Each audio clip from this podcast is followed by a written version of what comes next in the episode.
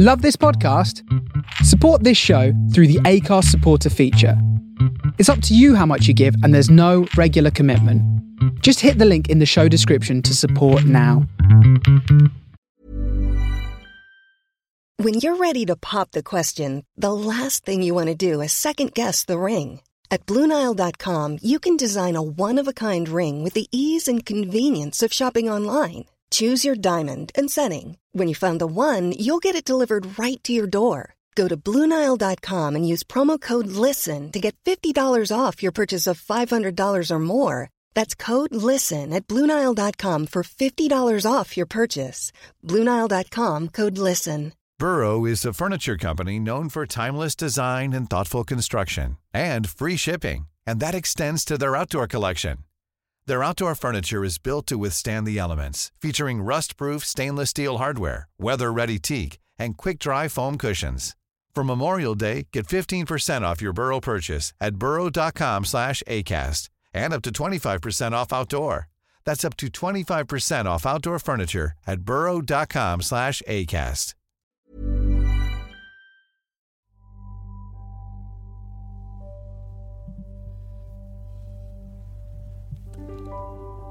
This is a story about a series of murders and disappearances that happened in the winter of 2000. Previously, on a new winter. She looked at me dead in the eye and held the gun back up. Don't you know, she said with a smile, you kill everyone. You kill my father, you kill Kate, you kill Graham's. You are the killer. This is episode 35 of A New Winter. I was the killer. It didn't make sense, did it? You have something inside you, Sophia said. An evil side, Jackie tells me. She says it takes you over. No, she can't be right. I've never hurt anyone in my entire life. So that's it then. You brought me here to kill me then, to get your revenge.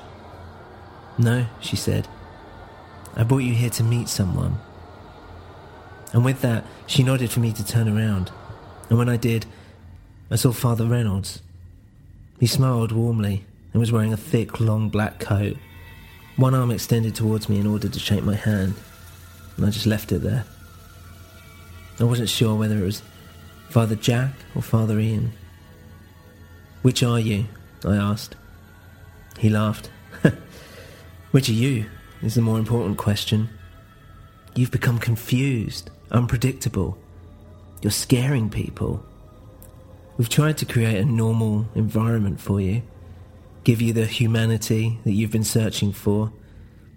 I don't know what more that you want. We don't question you. We leave you do the things that you want to do. That you go off on these on these rampages. You sporadically torture and abuse and murder our people. The ones who praise you, who've been doing this for countless years. Is it any wonder that some of us rise up against you now? The good portion of us have hunted you down. We've only tried to help. Honestly, we have. But perhaps it's too late. Sophia here. Her father was a friend of mine. The poor girl has nothing now. But we've taken her in. We'll make this her new home.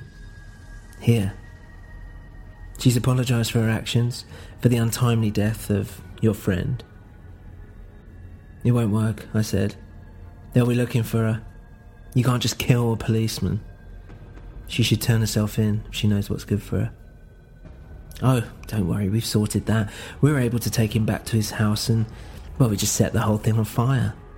There won't be anything left but his, his charred corpse. Hmm, I said.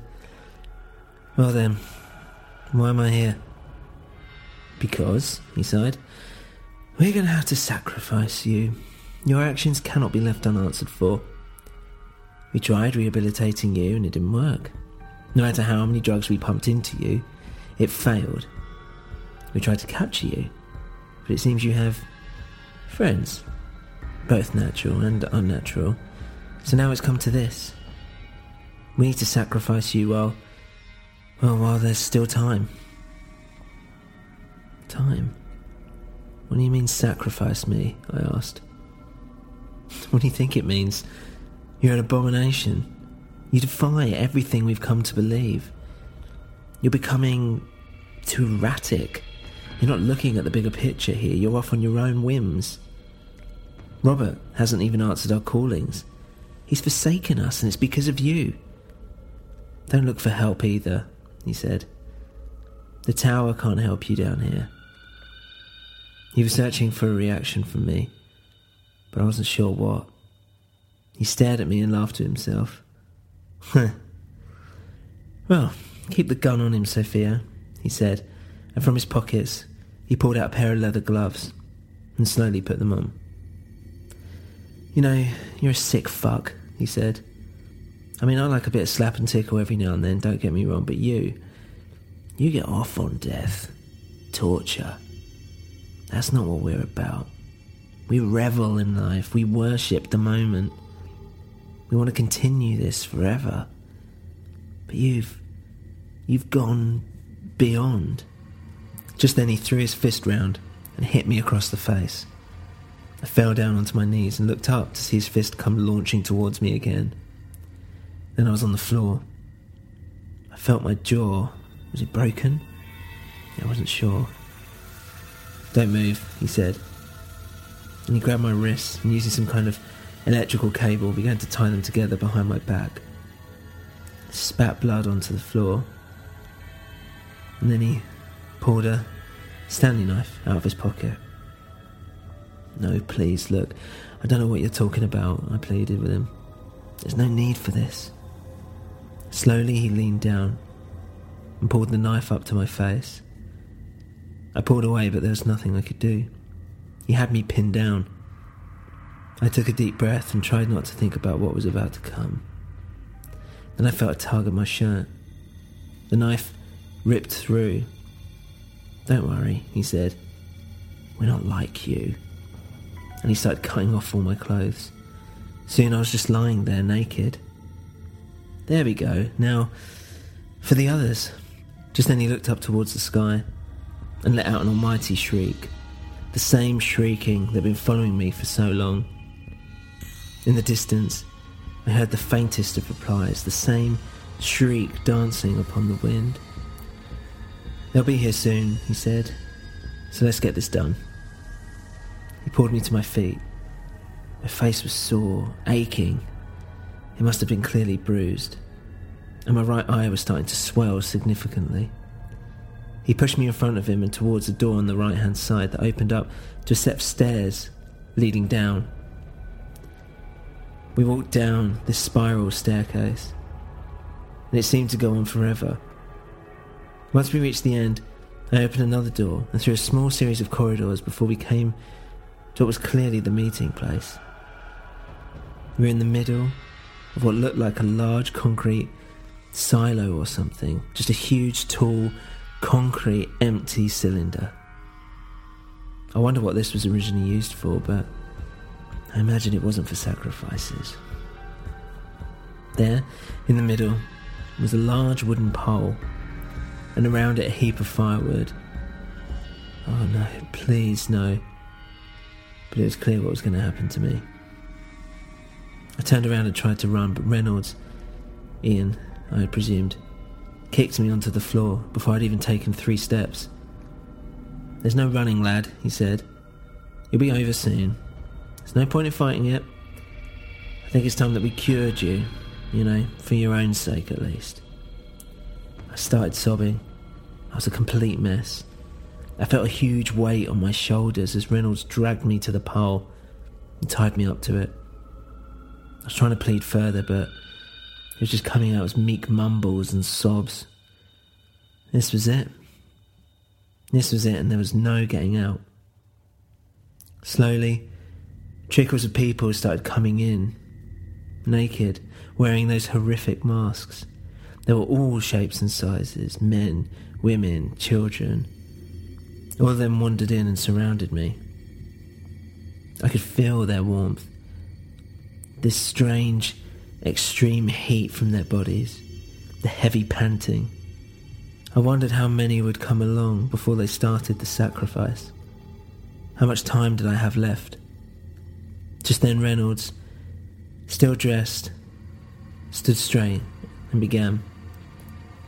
He spoke in a strange tongue, but it did sound somewhat familiar. My head felt like it was going to burst the more he talked. I strained my eyes. Suddenly, all I could hear was just a white noise. It was deafening. My vision started to blur, and, and all I could see was a flame coming towards me. And this was where my journey would end, I guess. After everything that had happened, everything I learned, it would just all come to this. But just as I could feel the heat coming from the flames, I noticed a shriek and a frenzy of commotion. What was happening? The torch had been dropped somehow, but the person holding it just disappeared. The wood beneath me was still on fire, but it wouldn't take long to reach me. I screamed for help, for anyone to help. But as I looked into the crowd, I noticed that people were, were just killing one another. There was smoke rising, and the heat was starting to make my eyes water even further. I couldn't even see out of my right eye at all now. The sounds were echoing off this huge concrete cylinder that we were in so everything sounded like it was happening over and over again as the reverberations just bounced around. It was starting to get too much for me, and, and soon I could just feel an unbearable heat against the bottom of my right foot. I tried moving it away or lifting it, but I couldn't. Slowly, I could feel it getting too hot, and it was rising up my leg, and then on my other foot. I involuntarily let out a huge scream and felt like my brain had finally snapped. I was making some inhuman, god awful noises. I was. I was shrieking. Loudly.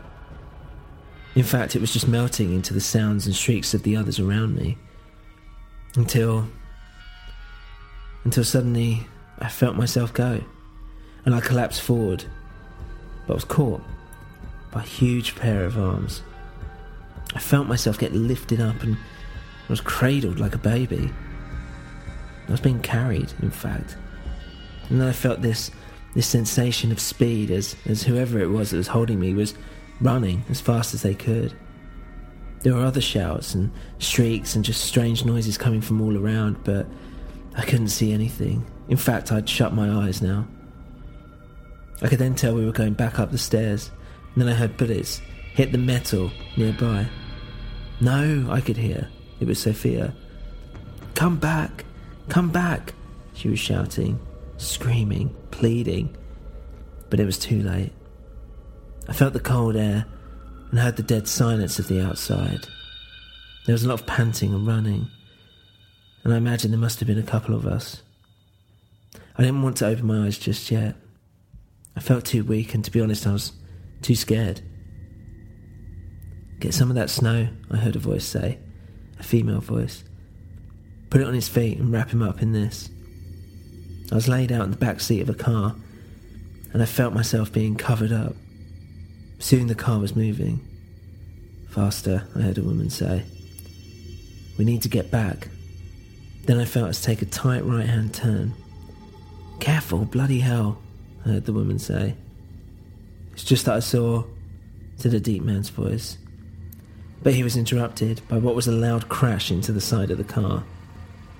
We were still moving, but I was shaking, and not just from the cold.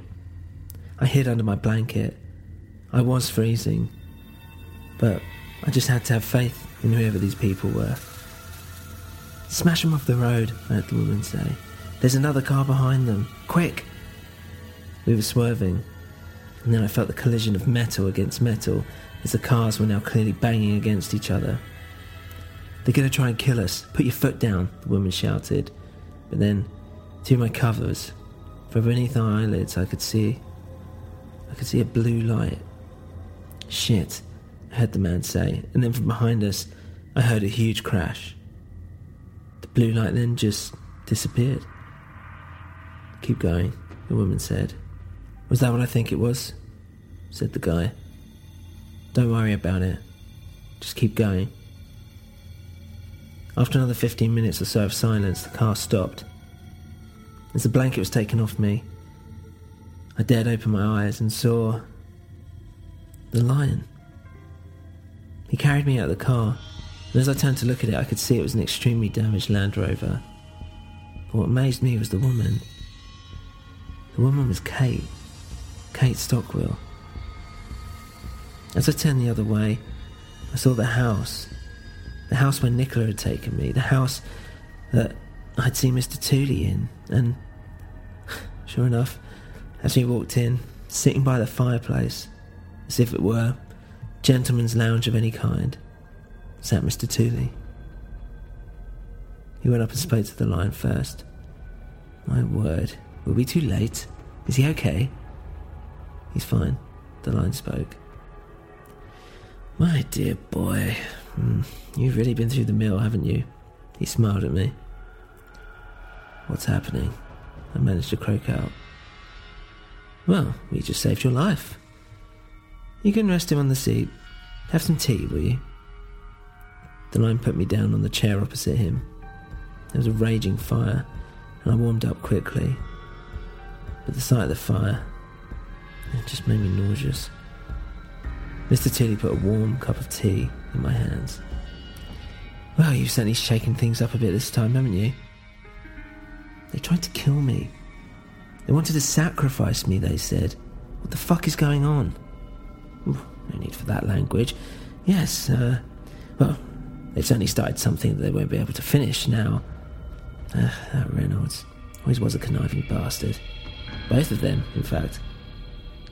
What have, what have they started? I asked. They've started a war, Tooley said, in a serious tone. They've taken it upon themselves to judge the likes of you. And we can't stand for that. Or those that have joined him. We shall end this, all of us. This little uprising won't last long, my boy, I guarantee you that. A war, I said. But and then in a split second, I had a glass smash and small, strange noise immediately after. I turned around and saw that the window beside us had been broken. when I turned back to Mr. Tooley, he was slumped in his chair, his eyes open, his mouth motionless, blood pouring down the side of his face. It was too late. He was dead. If you enjoy the show, please leave a review on your podcast platform of choice. For more info, including how you can support the show, please visit anewwinter.com. Thank you for listening to A New Winter.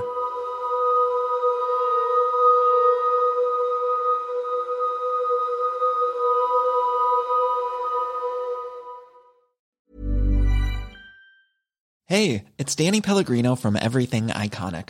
Ready to upgrade your style game without blowing your budget? Check out Quince. They've got all the good stuff shirts and polos, activewear, and fine leather goods, all at 50 to 80% less than other high end brands. And the best part? They're all about safe, ethical, and responsible manufacturing. Get that luxury vibe without the luxury price tag. Hit up quince.com slash upgrade for free shipping and 365 day returns on your next order. That's quince.com slash upgrade. When you need mealtime inspiration, it's worth shopping Kroger, where you'll find over 30,000 mouthwatering choices that excite your inner foodie. And no matter what tasty choice you make, you'll enjoy our everyday low prices, plus extra ways to save, like digital coupons worth over $600 each week. You can also save up to $1 off per gallon at the pump with fuel points. More savings and more inspiring flavors make shopping Kroger worth it every time. Kroger, fresh for everyone. Fuel restrictions apply.